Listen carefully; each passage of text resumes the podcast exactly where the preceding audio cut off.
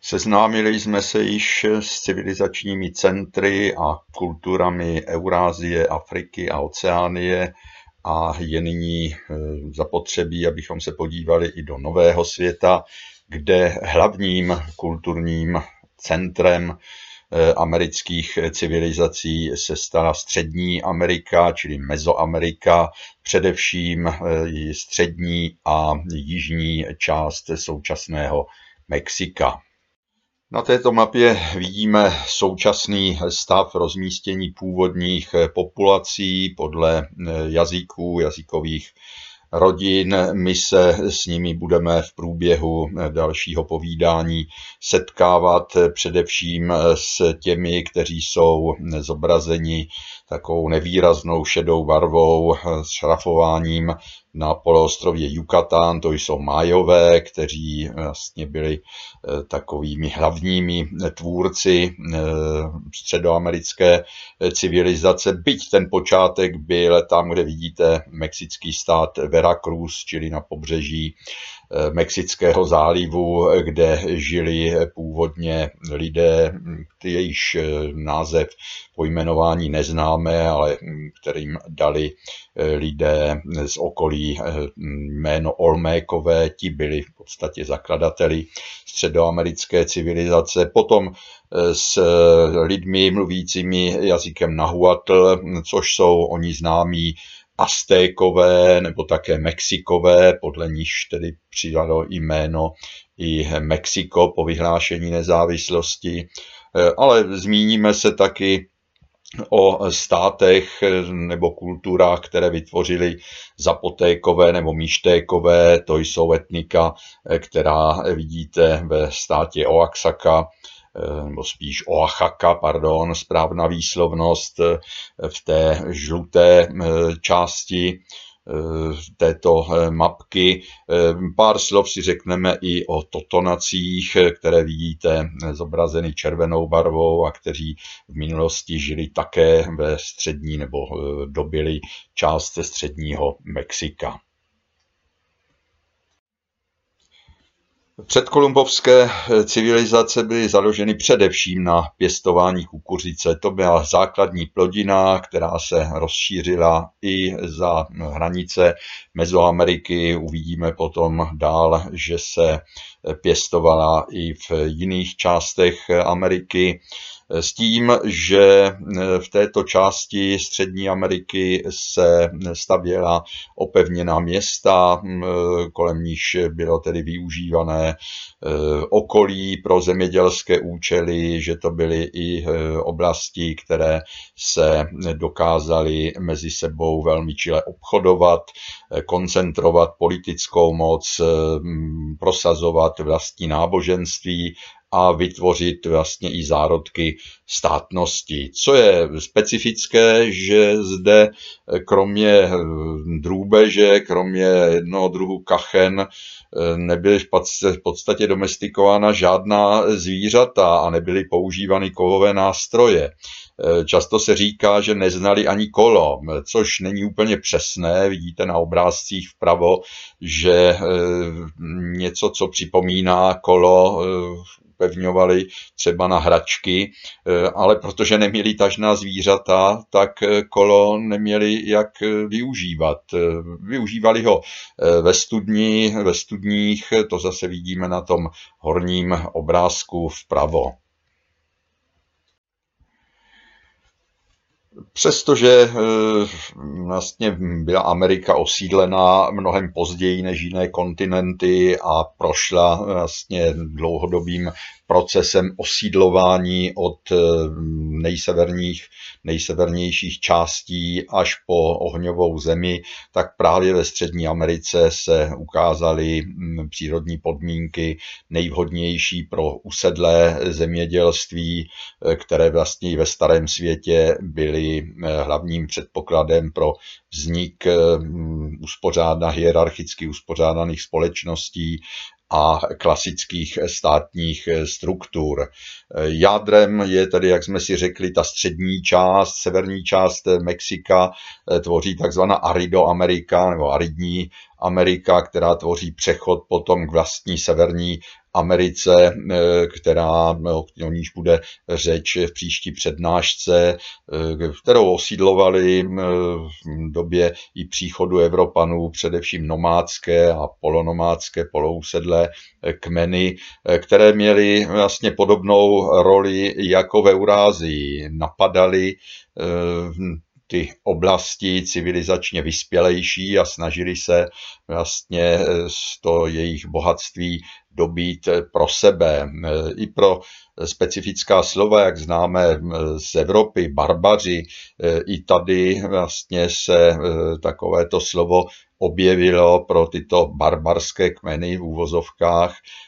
a to slovo je čičimejkové. To nebyl žádný kmen, ale bylo to označení pro eh, ty kmeny, které přicházely, hm, pustošily a dobývaly ty eh, úrodnější oblasti.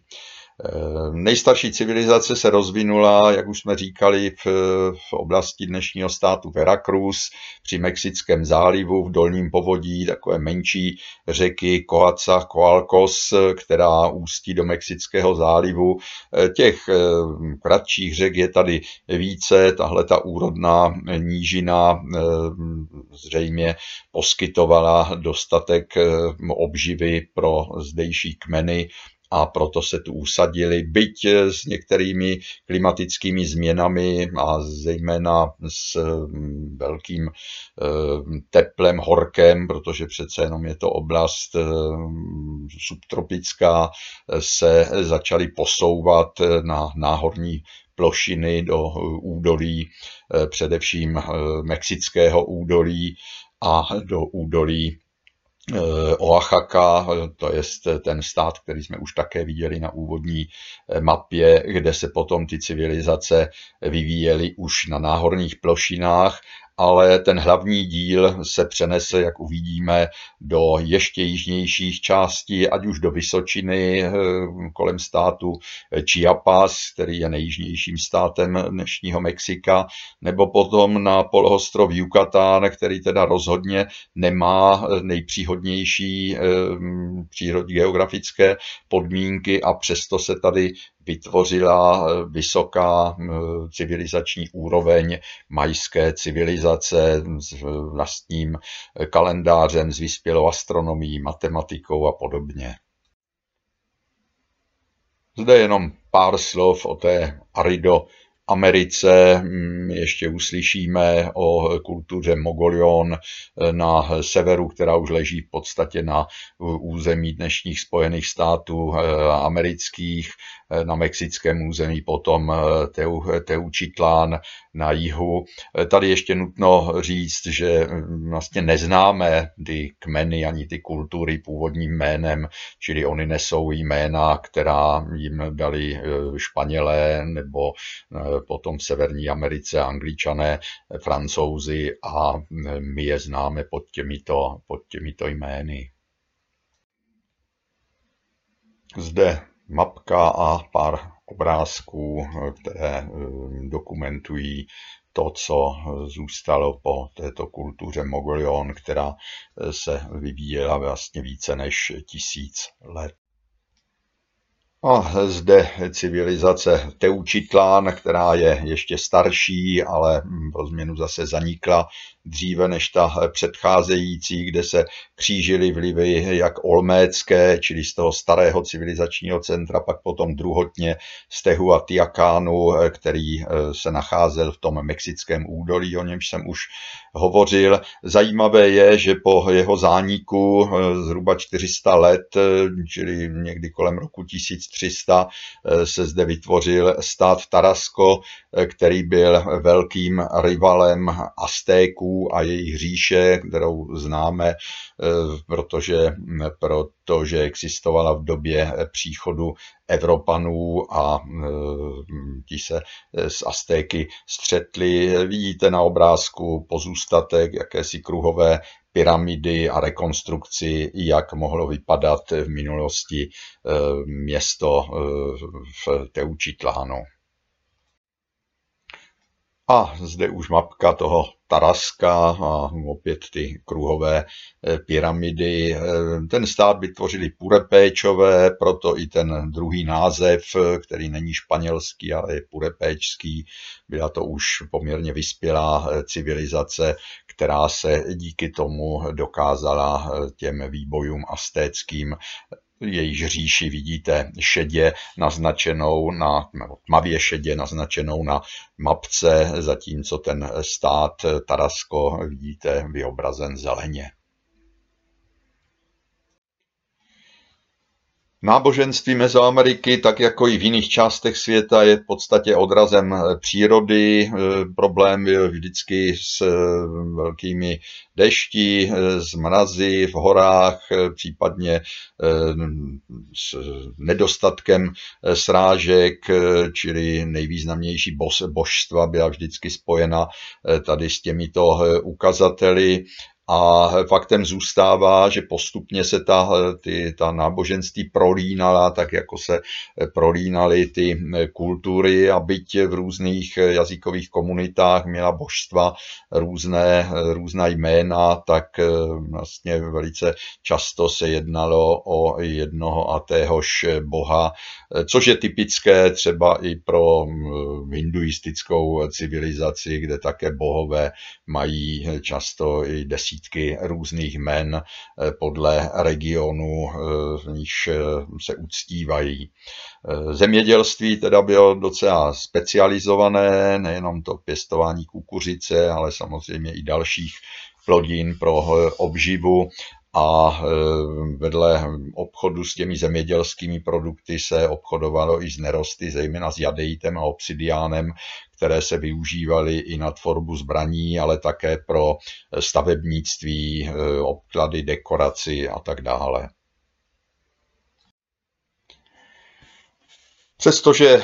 ta eh, populace byla jazykově velmi heterogenní a hovořilo se tady více než 200 jazyky z cirka pěti jazykových rodin, přičemž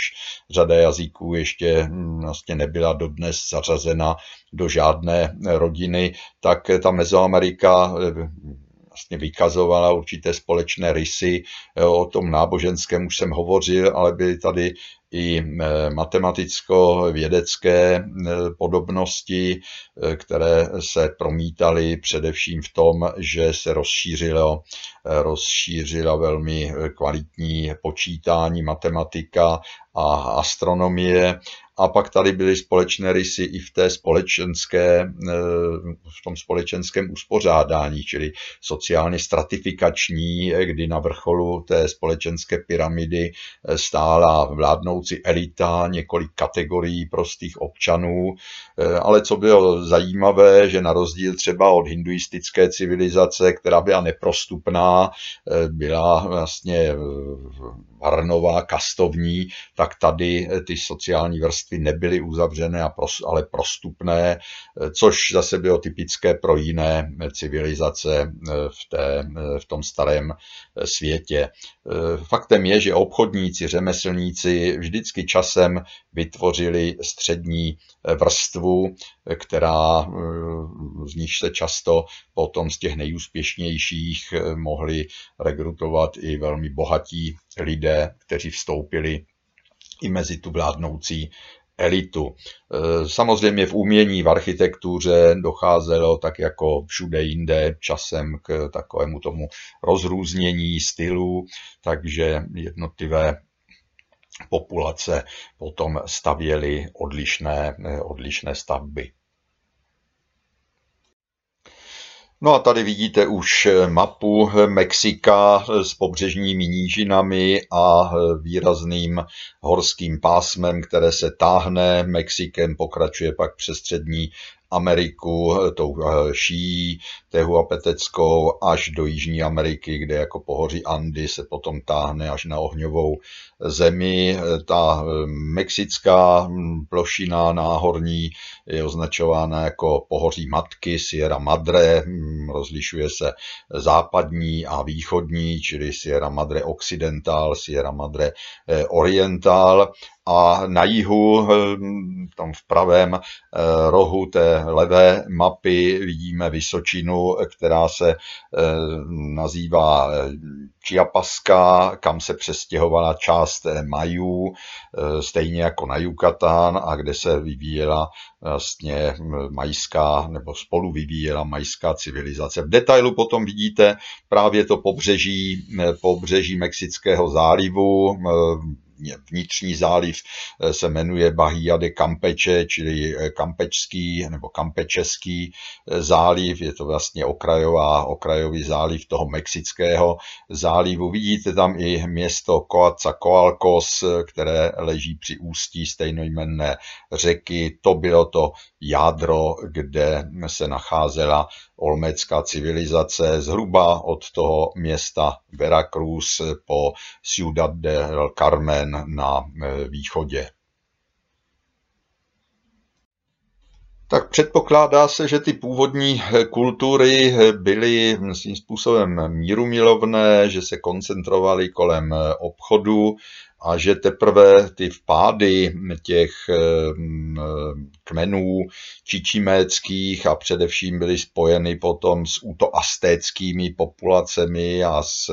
těmi pravými Aztéky, kteří tvořili jednu z částí eh, těch utoasteckých kmenů, utoastecká jazyková rodina, takže se prosadili vlastně válečnické eh, civilizace vyžadující i hromadné lidské oběti. Ty se potom rozšířily vlastně do všech eh, těch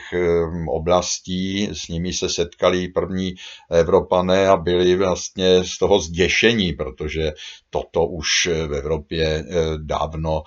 bylo překonáno, možná někdy s pohanském v pohanském období, ale masové oběti, při kterých byly zabíjeny i tisíce, eh, tisíce eh, lidí, eh, byly něco, co vlastně přesvědčovalo Evropany, že se dostali do kontaktu s velmi barbarskými zaostalými civilizacemi, i proto se vůči ním chovali tak agresivně ve snaze je zničit a zničit i jejich kulturu, která i v, tém, v té oblasti sochařské třeba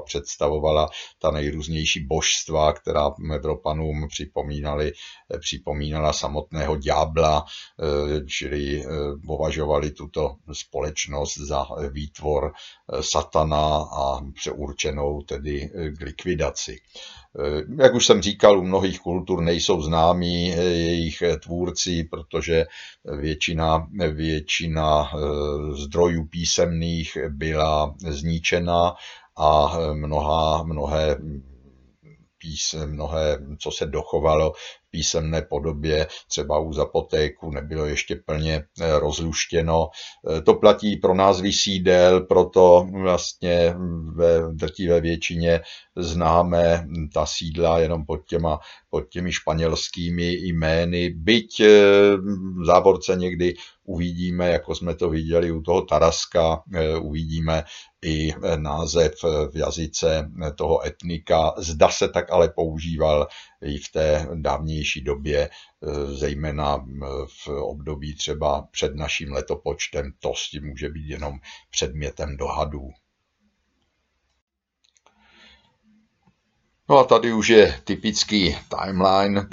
těch mezoamerických eh, kultur, eh, které vlastně jsou naznačeny vždycky zhruba doba jejich eh, trvání. Je to samozřejmě dosti složité, my si představíme z těch kultur jenom ty nejvýznamnější a bez nějaké periodizace, prostě jenom jako připomínku toho, že i v, před naším letopočtem a v prvních tisíciletích nebo v prvním tisíci tisíciletí našeho letopočtu se ve Střední Americe skutečně vytvářely vyspělé civilizace, které po sobě zanechaly stejně monumentální stavby, jako to známe z jiných částí toho našeho starého světa, takzvaného, čili z eurázijského a středomořského. No a toto už je mapa, která nám hezky ukazuje ta hlavní civilizační jádra, čili to nejstarší olmécké, které se sformovalo při tom Mexickém zálivu a jeho vlivy, které se potom dostali dál. Na severu je to tedy to mexické údolí, kde se sformovala i civilizace velmi vyspělá, s níž se setkali první Evropané. Potom zeleně to jsou ty oblasti, kde žili zapotékové a míštékové, čili údolí Oaxaky a ty fialkové na eh, východě, to jsou tři civilizační eh, centra májů, na jihu tedy Vysočinní májové, v centrální části jižní nížinní májové a na severu Jukatánu potom severní e, nížinní e, májové. Ke každému si potom ještě samozřejmě řekneme pár dalších slov. No a tady už vidíme jakousi rekonstrukci toho, kde žili ti prvotní májové, ta nejstarší, eh, nejstarší majská komunita, která se potom migracemi Eh, roztříštila do různých eh, majských eh, komunit,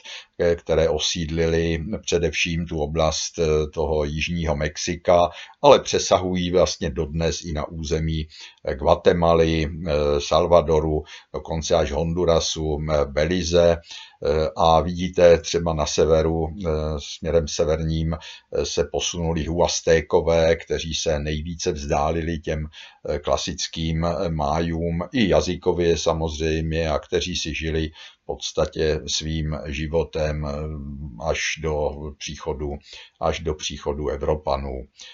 Ty vzájemné vazby samozřejmě mezi těmi různými majskými komunitami byly, co je pozoruhodné, že Májové vlastně nikdy nevytvořili jednotný stát, že se jednalo eh, vždycky o eh, různé takzvané městské státy, z nich některé byly skutečně velmi silné a mocné, ale nikdy se žádnému z těch států nepodařilo vytvořit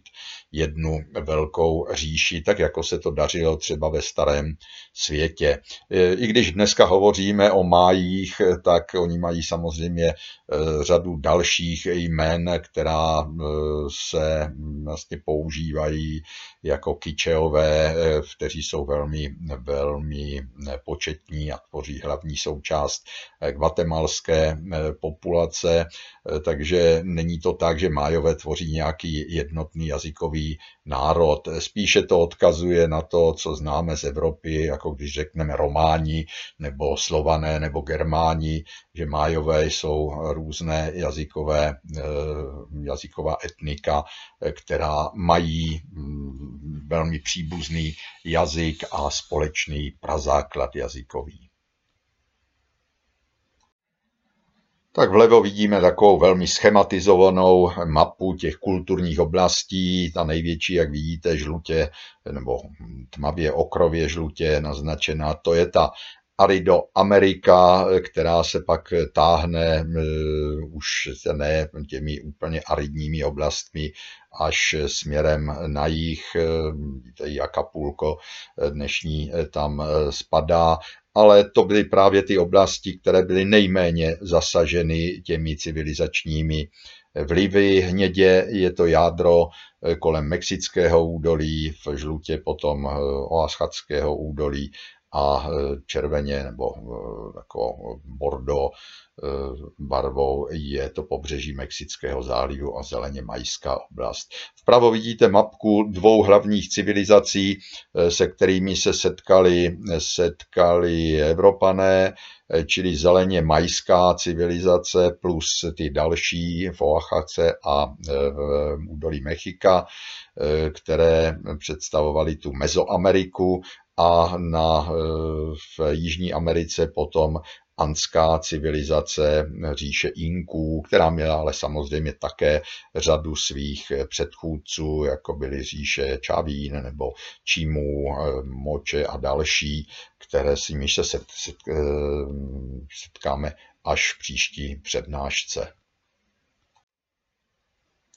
A zde hlavní etnika, která se e, prosazovala v těch třech hlavních centrech civilizačních Mezoameriky. No a musíme začít samozřejmě Olméky, byť, jak už jsem říkal, jejich jméno neznáme, lidé mluvící na Huatlem jim potom dali toto jméno, které vlastně v překladu znamená lidé sklízející gumu, čímž se myslelo mízu se stromu čikl, která byla, je vlastně základem výroby dnešních žvíkaček. Olmejkové se proslavili pro archeologii eh, stavbou mohutných soch, které přepravovali vlastně nebo vytvářeli z Čedíče v poměrně vzdáleném pohoří Tuchtla, které pak přepravovali na poměrně velké vzdálenosti. I jejich náboženství si vyžadovalo lidské oběti, předpokládá se, že byl rozšířen i rituální eh, kanibalismus, což také známe z různých částí světa. Na dalších obrázcích potom uvidíte právě eh, ty jejich eh, mohutné skulptury. Oni se vlastně vyžívali v, v tesání v obrovských hlav, které buď symbolizovaly božstva nebo jejich panovníky, to se už asi nikdy eh, nedovíme, takže k těmto obrázkům už nebude žádný další komentář. No a další mapa, která nám ukazuje, eh, jak dalece sahal vliv Olméků. Eh, těmi červenými křížky jsou zaznamenány oblasti, eh, které byly ovlivněny tou olméckou kulturou. Vpravo potom vidíte opět detailně tu mapku toho, toho regionu a e, dole vpravo vlastně takovou schematizovanou mapku e, archeologických míst, kde se setkávali nebo archeologové našli nějaké, nějaké zajímavosti. Naznačeny jsou i obchodní, obchodní trasy a samozřejmě to jádro té olmécké civilizace jak se zdokonalují a nacházejí tedy nové nálezy archeologické, tak se posouvá i datování té olmécké civilizace, eh, čili 3600 až 4000 let zpátky, to znamená eh, zhruba 1600 až 2000, nebo 2000 až 1600 let před naším eh, letopočtem. Eh, byla to vyspělá civilizace, to už jsme si řekli. Co bylo zajímavé, že vědci eh, předpokládali, že mohla existovat nějaká forma písemného záznamu, protože eh, vlastně archeologové našli důkazy o tom, že Olmékové vyráběli hm, papír, něco, co připomínalo papír a proto se velmi soustředili na to, aby našli nějaké důkazy, že to písmo existovalo. No a jak vidíte, nakonec se jim to skutečně na konci eh, století minulého podařilo, našli desku s hieroglyfy, eh, jejíž přepis potom vidíte vpravo, je to tedy nejstarší písemný dokument, který byl zatím nalezen. Samozřejmě těžko lze rozluštit, co jednotlivé hieroglyfy znamenají, když chybí nějaký souvislejší text a znalost jazyka, protože se vlastně neví ani, jakým jazykem Olmékové hovořili. Olmékové tím, že znali eh, nebo dokázali vytvá, vyrobit gumu, tak vyrobili gumové míče, které byly používány pro eh, míčovou hru, která nesla jméno tlachtly a která byla velmi populární, která se postupně rozšířila i do dalších kultur, dokonce i na karibské ostrovy, což svědčí o tom, že vlastně ty obchodní vztahy nebyly jenom na pevnině, ale že pronikly i na e, ostrovy e, velkých e, Antil. Na dalším obrázku potom uvidíte rekonstrukci, jak taková hra asi vypadala, jak vypadalo hřiště, jak vypadal ten, ten kruh, který, do kterého se, přes který se měl míč prohodit a to, jak vidíte, nejrůznějším způsobem, buď tedy tělem, ale ne tak, že se bral do ruky, a nebo pálkování holemi. No a konečně se dostáváme k samotným májům, kteří, kteří vytvořili nejpokročilejší eh, civilizaci. Byť ona se eh, dávno před příchodem eh, Evropanů zhroutila a státy se rozpadly a vlastně i ta společenská hierarchie se vrátila o nějakých pár stovek zpátky tak eh, to, co po sobě eh, zanechali z vrcholného období, eh, můžeme i dnes hodnotit jako nejvyspělejší, ať už se týkalo o písmo, které dokázali přitvořit, přetvořit z toho obrázkového písma ve slabíkové a dokonce i hláskové, byť se jevilo i na první pohled velmi složitě, ale to, co nejvíc vlastně mm, rozvinuli, to byla matematika a astronomie. Na dalším, na dalším slajdu potom vidíte e, mapu rozšíření májů, čili zase jenom dotvoření. Tak, jak už jsem říkal předtím, je e, prokázáno, že Májové převzali spoustu e, poznatků, včetně písma od Olméků, že se potom v té své domovině vlastně eh, vyvíjeli eh, autochtonně, eh, přičemž nížiní májové vytvářeli takové kmenové konfederace těch městských států, vysočinní májové se více podrobovali nadřízeným vládcům, či vytvářeli něco na způsob náčelnictví, jak jsme to viděli, jak jsme to viděli třeba v Africe a e, takové feudální prvky v nížinách se projevily tyhle ty prvky až o něco e, později, ale jak už jsem říkal, majská společnost nedokázala vytvořit jednotnou říši, protože jednotlivé ty útvary byly natolik silné, že se dokázali ubránit pohlcení někoho, e, kdo by e, měl tak velkou sílu a takové prostředky, aby se mu to podařilo. Přesto k určitému sjednocení docházelo, to už jsme si říkali, a byli poměrně blízko k tomu především ti nížinní májové, kdy se vytvořilo jakési duální soupeření, čili něco na způsob bipolární moci, Eh, mezi Tykalem a Kalakmulem, eh, který vlastně v té jižní nížině mezi sebou soupeřili o dominanci, ale nepodařilo se jim pohltit navzájem tedy jednoho nebo zvítězit nad tím druhým soupeřem. Později v severní nížině eh, se takhle spolu soupeřili města Ušmán a Čičen Ica, po něm pak Majapán a ty už zase soupeřili pak i se státy na Vysočinách, kde také se vlastně utvářela vlastně tahle ta konstelace dvou až tří silných, silných států. Tak tady už na levé mapce vidíme právě ta významná města a ty, ta sídla, která byla opravdu zmíněna i v tom předcházejícím slajdu. Vpravo potom vidíme mapku rekonstruovanou, jak vypadaly vlastně jakési regionální hranice mezi těmi eh, městskými eh, státy. Eh, jsou tady hm, obrázky znázorněny obchodní artikly, s nimiž se obchodovalo a hlavní obchodní cesty, čili vidíme, že to byl region skutečně protkaný sítí obchodních cest i podél pobřeží, takže je celkem jasné, že i na ty, tady to na mapce vidět není, ale že se s těmi loďmi museli dostat i na ty Antilské ostrovy a obchodovat s nimi. Na dalších obrázcích potom vidíme archeologické památky na ta města, především Čečen, Čičen Ica a Tykal patří k těm, které jsou světoznámé svými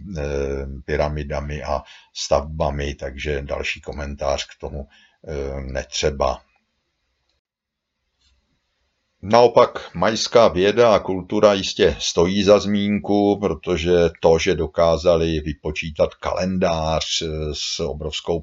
přesností, s odchylkou, jak tady čtete, s méně než dvě hodiny za 500 let a že jejich kalendář pracoval s perspektivou milionů let, eh, značí, že skutečně jejich matematika a astronomie byla na vysoké eh, úrovni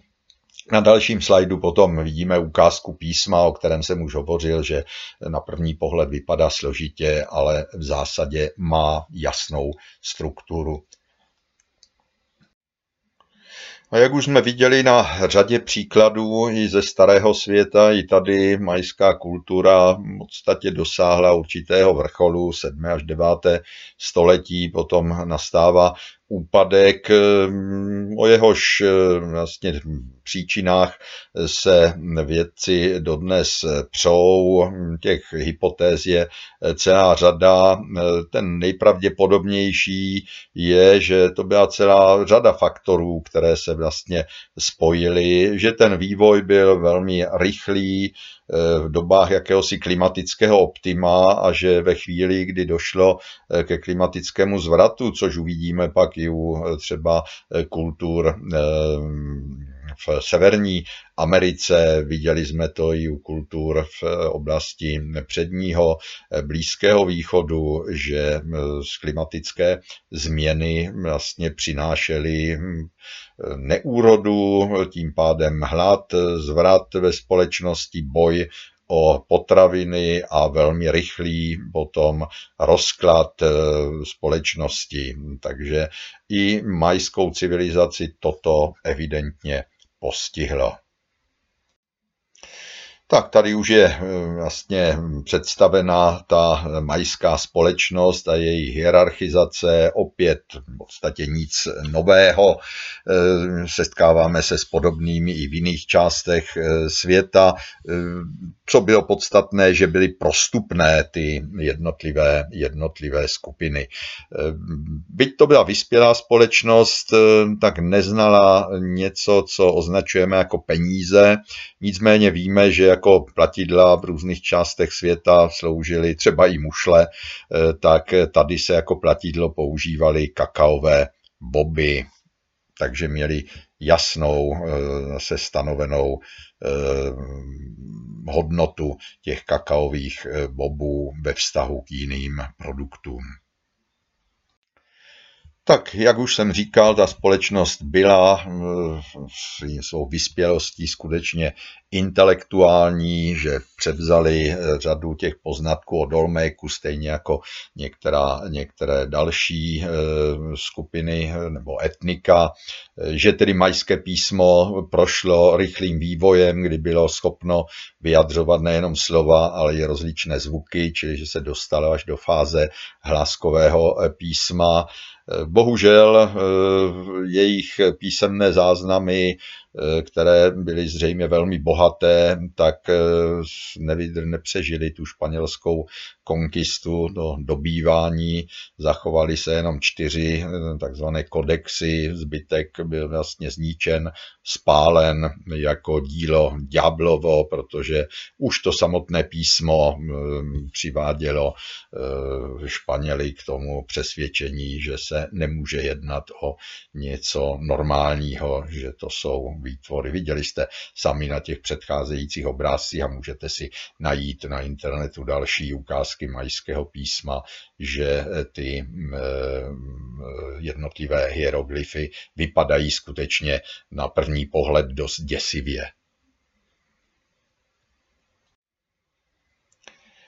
No a tady eh, se dostáváme k tomu kalendáři, oni dokonce měli dva, ale to ze světa zase známe, že existují slunečné, sluneční a měsíční eh, kalendáře, eh, které se vlastně v určitém cyklu musí protnout, tady to bylo 52 let. Na dalších slajdech potom najdete specifika, je to taková zajímavost, aby jsme si uvědomili, že skutečně ta civilizace byla na vysoké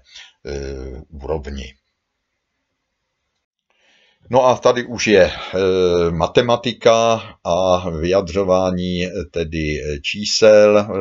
numer, numerická soustava, která byla dvacítková, ale co bylo podstatné, že májové používali nulu. To je něco, v čem vlastně mají prioritu světovou, protože eh, oni byli skutečně první prokazatelně, kteří toto číslo začali eh, používat. Měli pro ně, jak vidíte, i speciální eh, specifický znak. Používali ho i v kalendáři, což třeba tím, že křesťané nulu vlastně neznali celé první tisíciletí našeho letopočtu a vytvářeli někdy v 6. století náš křesťanský kalendář,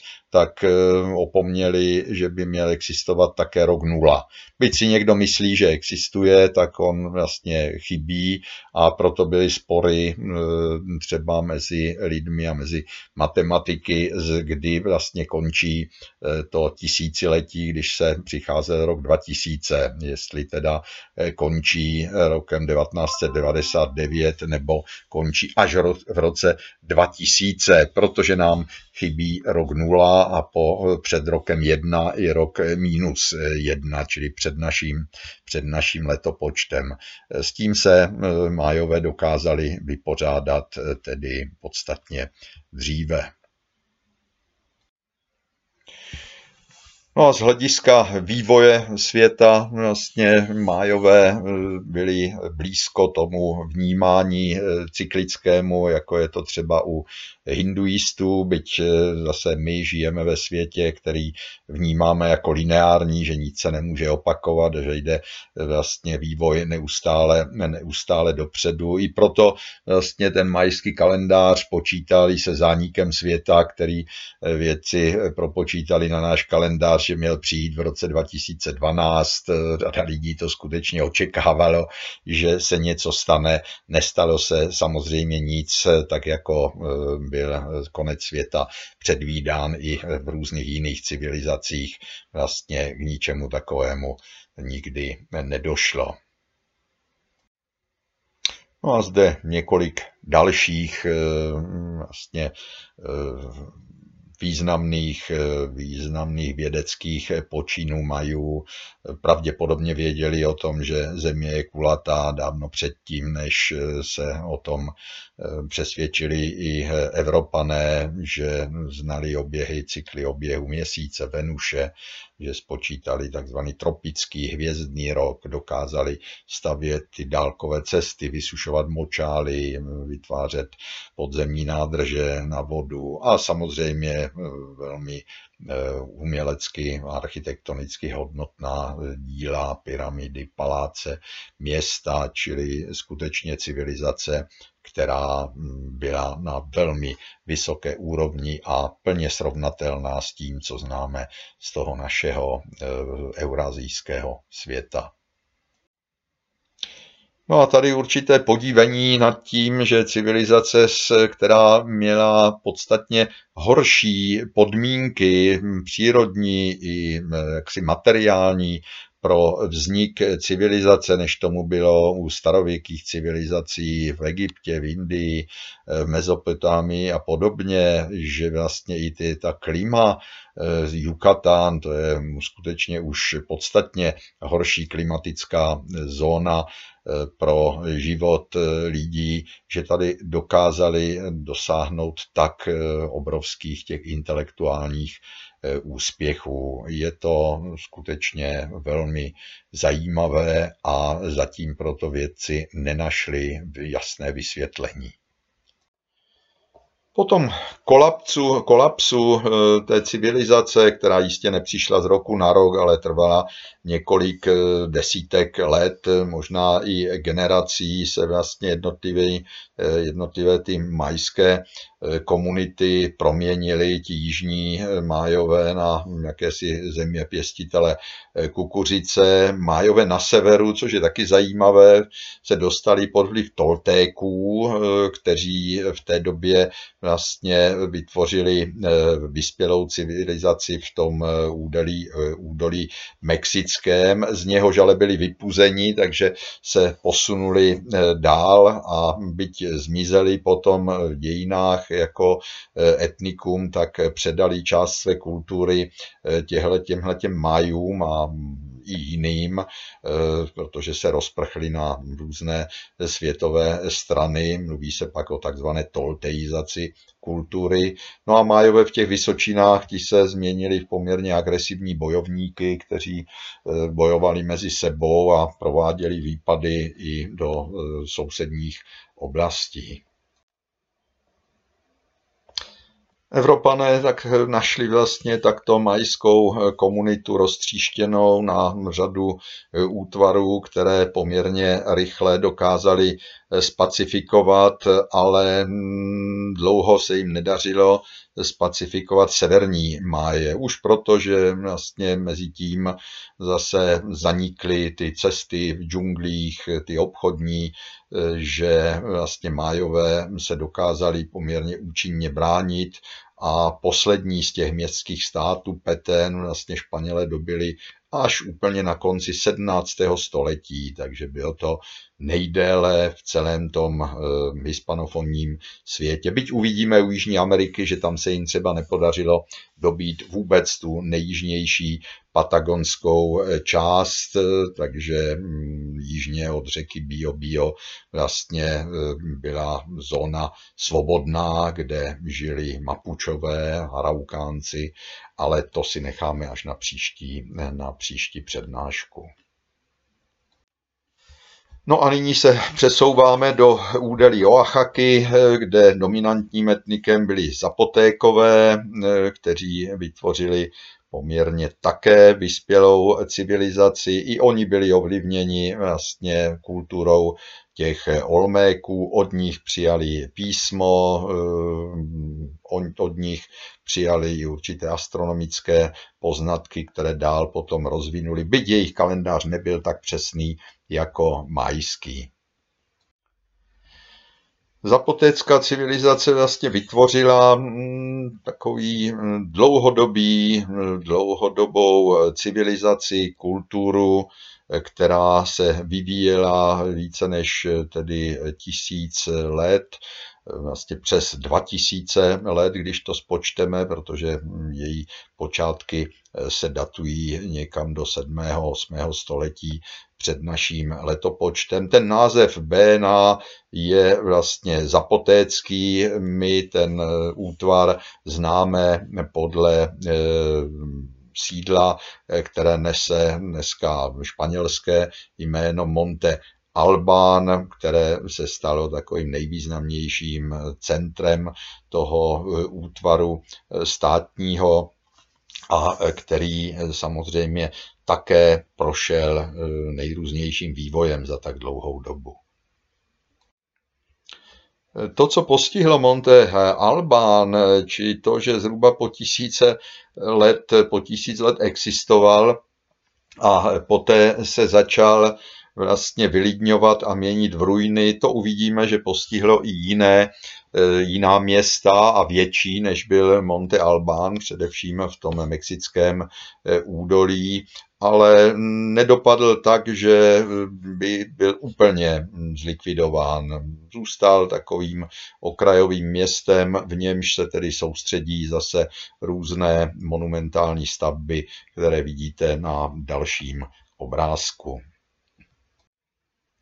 No a tady ukázka zapotéckého písma, eh, které se datuje někam do 7. století před naším letopočtem, kdy vlastně začíná hm, tím jakási eh, zmínka nebo eh, představa o zapotécké civilizaci. Dlouho bylo považováno za nejstarší v té oblasti Mezoameriky, než se teda objevil jeho předchůdce písmo olmécké. Jak vidno i z toho obrázku, tak má podobnou strukturu, jako má písmo majské,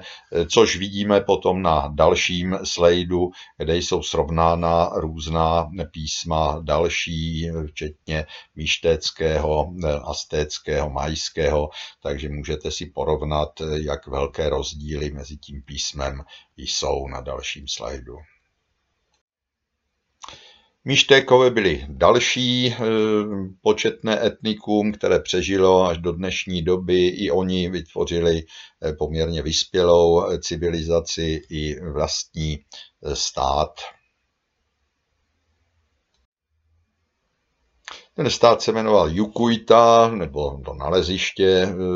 je označováno tímto jménem. Ta říše neměla dlouhého trvání, zhruba 600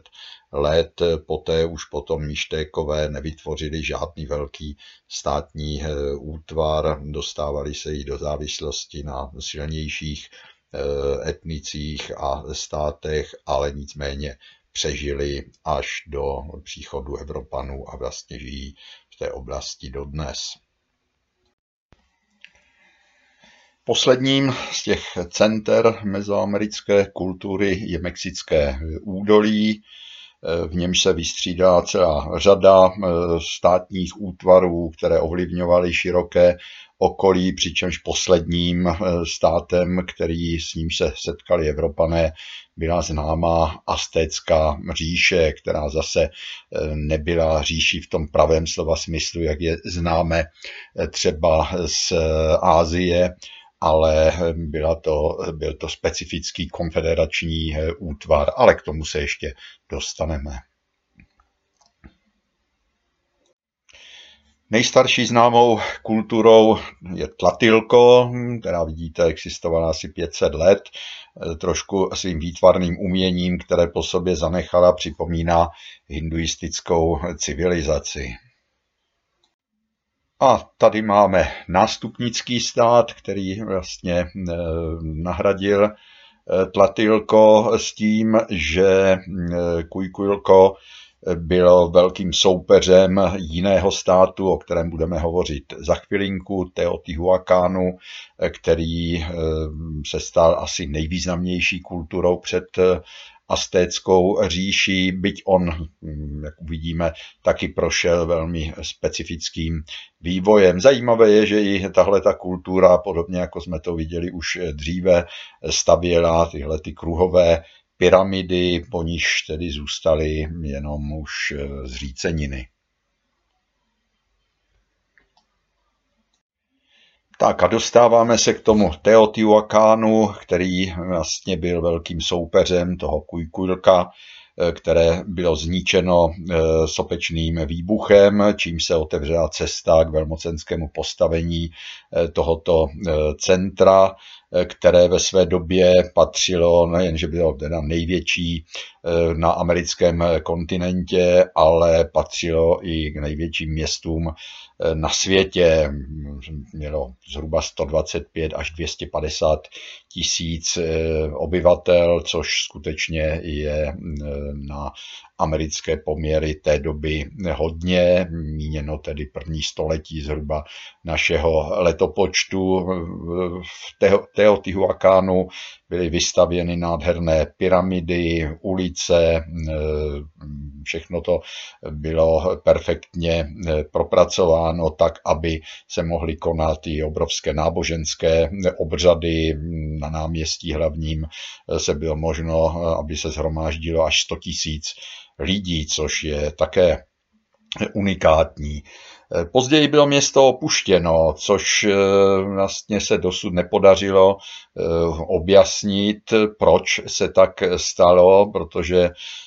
někteří říkají, že se tak stalo po velkém požáru, protože některé zříceniny vykazují stopy po požáru, nicméně Eh, vlastně toto město zůstalo několik stovek let prakticky neobydlené, až Aztékové, kteří přišli ze severu eh, toto město částečně, alespoň částečně obydleli, ale posunuli se zase o něco dál. Na mapách vidíme zhruba rozsah eh, moci eh, Teotihuacánu a současně potom i eh, rozsah následujících, následující říše Toltéků a především Aztéků, čili ta mapa není časově jaksi jednotná, ale ukazuje vývoj toho teritoria, včetně majského hlavního teritoria, které se nacházelo na poloostrově Yucatán a v přilehlých oblastech. A tady máme rekonstruovanou mapu střední Ameriky eh, kolem roku 250 našeho letopočtu. Je to samozřejmě všechno přibližné. Tmavě zeleně vidíme právě eh, to Danibán, čili zapotécký stát z Monte Albánem, abychom si připomněli, kde ležel. Čili ta vzdálenost od Teotihuacánu nebyla příliš velká, čili je zřejmé, že tady existovaly velmi čilé vztahy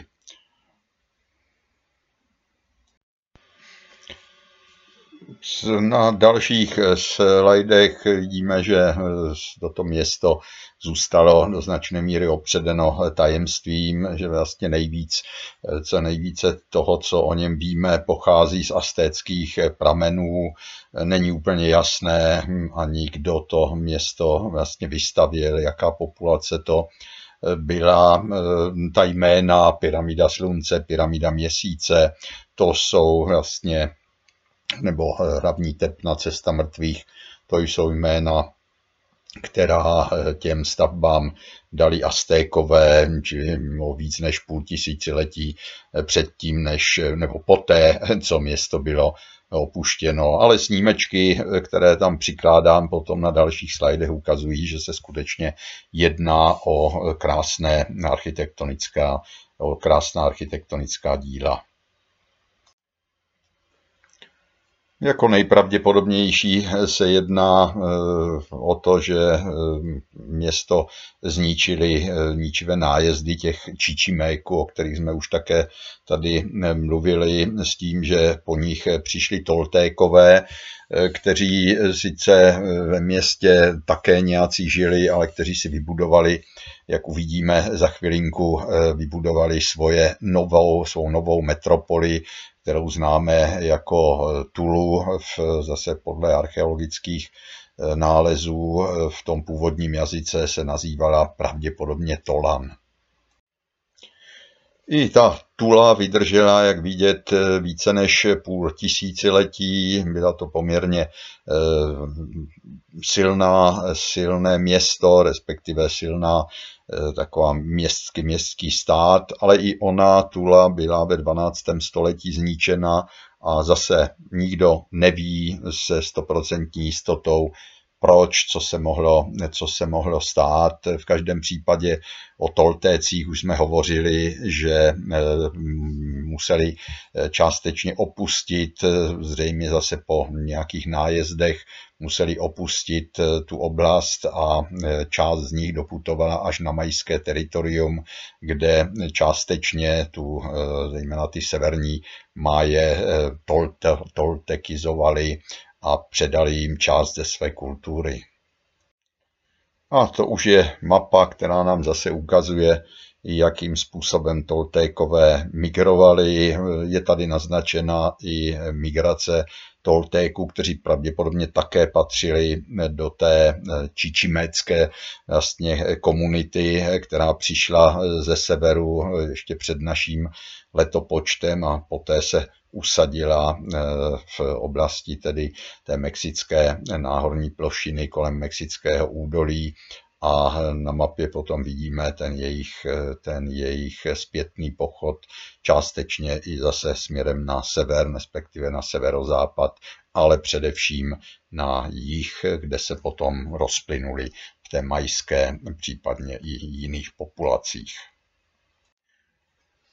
Jelikož o Toltécích se zmiňují už eh, zmíněné anály eh, Aztéků, eh, které byly na předcházejícím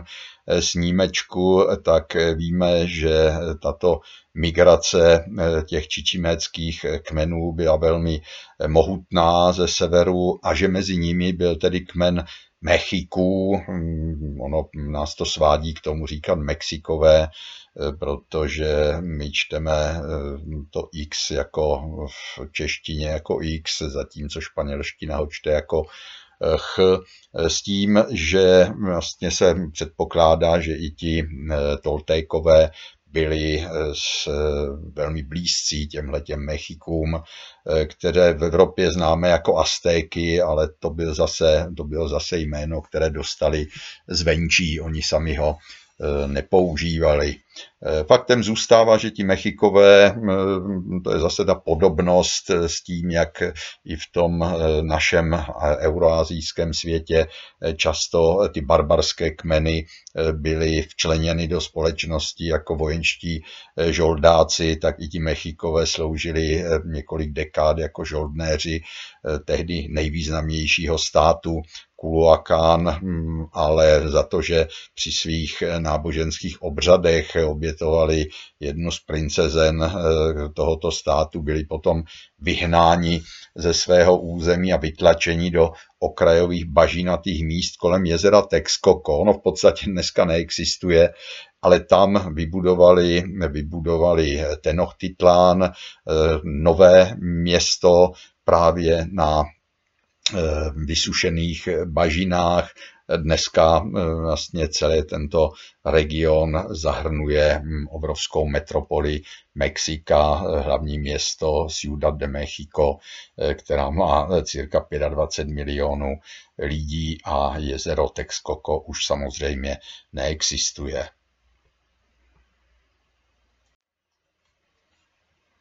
No a tady už je mapa, kde to jezero vidíme, kde vidíme i ostrůvek, na kterém ten Tenochtitlan původní byl vybudován a který se také rozrostl tím, že se vysušovali, eh, přehradila část toho jezera, eh, která byla vlastně velice mělká. Podařilo se vysušit eh, do území a e, město se mohlo rozrůstat. E, nebylo to náhodné, protože podle legend, e, které se zachovaly, tady vlevo dole potom vidíte jeden z kodexů astéckých, který se dochoval, je na něm orel vykreslen a vpravo je potom mexický znak orla požírající hada sedící na eh, opa, eh, na kaktusu nad eh, modrou stylizovaným, modrou stylizovanou modrou hladinou. Takže v té legendě bylo, že se mají zastavit na místě, kde uvidí orla, sedět na kaktusu, jak požírá hada na vlastně jakémsi převisu nad jezerem, tam, že se mají zastavit a vybudovat svoje nové sídlo a tak prostě učinili. Kromě nich eh, samozřejmě vidíme potom na další mapce, že vyrostla ještě další města, eh, Texcoco a Tlacopan, eh, která, jak uvidíme za chvilinku, sehrála také svoji roli. No a tady už máme vznik konfederace, jakési trojdohody z roku 1428, kdy hm, Mechikové vlastně se dohodli eh, s jinými těmi zmíněnými dvěmi městy o spolupráci, která vlastně sice původně ten pokus vycházel z jiného města, Acapocalco, ale to bylo Mechiky poraženo a spojili se potom, jak vidno, s dalšími komunitami z těch dvou, dvou měst.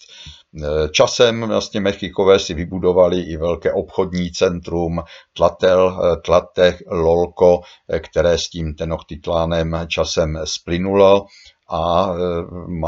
Májové Aztékové, Mechikové zahájili uzavírání dalších spojenectví a s politikou se domohli vlastně toho výsadního eh, postavení eh, tehdejší vůdce Mechiku se oženil s eh, další princeznou z Kualhakánu, eh, který jim dodal tu legitimitu, Dříve to byli najatí žoldnéři, teď to byli oni, kteří byli silnější a vládcům Kualákánu jim nic nezbylo jiného, než tu princeznu vládci Mechiku dát, protože ten, ten stát byl považován za přímého nástupce těch vážených Toltéků a Tuli, kteří vlastně předcházeli eh, tomu vzestupu těch Mechiků.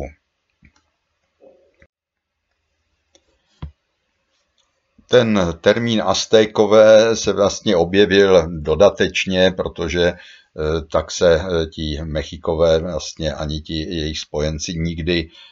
nenazývali, nicméně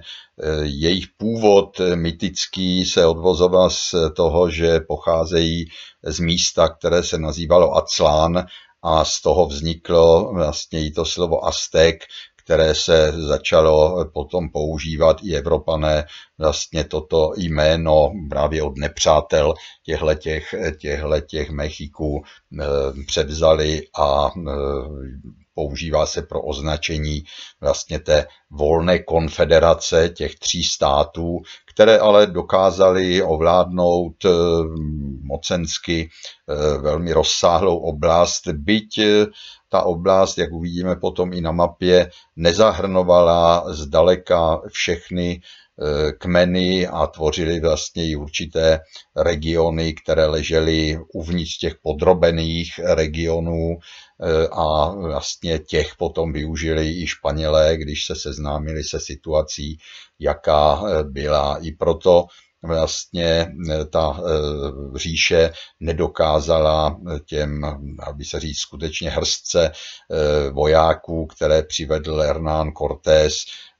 tak nedokázali se ubránit, protože to nebyla jenom ta hrstka těch Španělů, ale i početné oddíly eh, těch eh, původních obyvatel, eh, kteří žili pod tou jaksi cizí zprávou a nebyli s tím spokojení, čili povstali okamžitě, když se naskytla příležitost a samozřejmě také ti, kteří nebyli pokořeni, ale kterým se nelíbila ta moc, kterou ti Aztékové ve skutečnosti měli. To dobývání samozřejmě, jak vidíte, i tady eh, netrvalo jenom krátkou dobu a nebyla to jedna bitva, byl to delší proces, ale ukázalo se, že skutečně ta říše byla velmi nesourodá, že se nedokázala stabilizovat, ona existovala v podstatě necelých, necelých ani ne století, takže několik generací a vlastně po tu dobu se teprve nějakým způsobem rozšiřovala, takže neměla jasně stanovené hranice, nebyli e, pokoření všichni, kteří v jejich hranicích žili, takže i to se hrálo svoji roli a samozřejmě potom i epidemie e, nemocí, které přinesly Evropané, proti nímž e, ta populace nebyla, nebyla imunní. Především to byla epidemie spalníček, svým způsobem banální nemoci, které ovšem podlehly skutečně velké podlehlo velké množství lidí. A nejenom tady, ale jak uvidíme později, i e, v Anské říši Jinků. A ty nemoci, možná jsem se o tom zmínil v předcházejících e, přednáškách, třeba výrazně e, ovlivnili i populaci v oceánii, kde často i 90% obyvatel na některých atolech pomřelo na nemoci, které byly přivezeny z Evropy. No a tady už na mapě vidíme postupné rozrůstání té říše za jednotlivých eh, panovníků eh, astéckých, eh, včetně toho posledního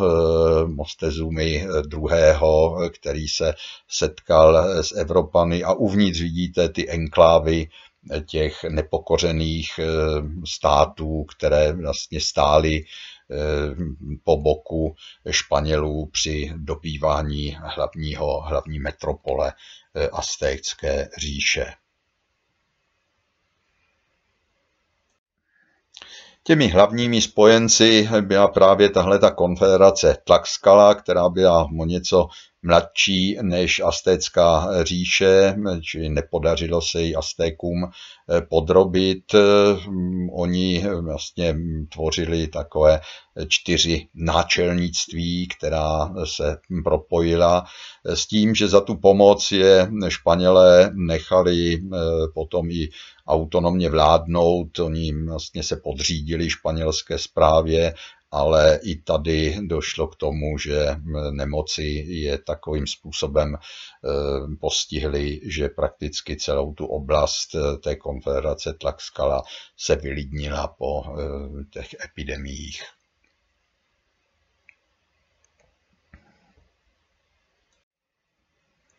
A opět rekonstruovaná mapa, jak tedy Mezoamerika zhruba vypadala před příchodem Španělů, zejména v té majské oblasti vidíme to roztříštění na řadu malých státečků a naopak tu relativně velkou říši Aztéků, ovšem s těmi dírami eh, uvnitř, eh, které tvořily vlastně ty nepřátelské státy.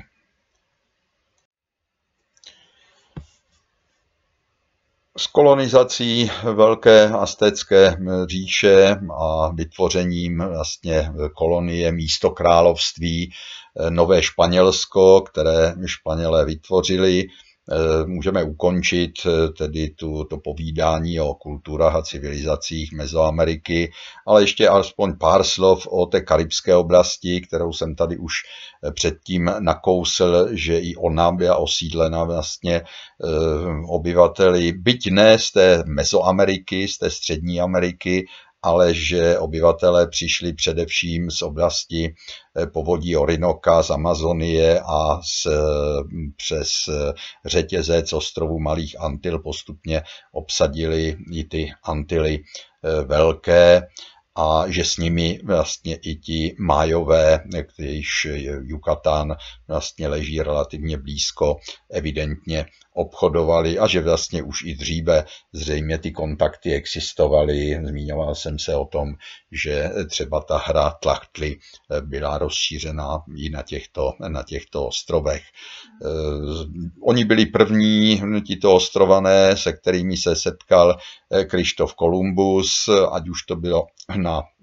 Bahamách nebo na Velkých Antilách, kde žili tajnové, na Malých Antilách potom žili Karibové, kteří byli mnohem agresivnější, ti tajinové patřili jazykově mezi takzvané Arabaky do arabské jazykové rodiny a e, byli míru milovní, zatímco Karibové je dokázali na mnoha místech ještě dávno před příchodem Španělů si podrobit. Faktem zůstává, že e, takovou nejstarší karibskou kulturou byla tahle ta kultura Guanachatabéje, e, která e,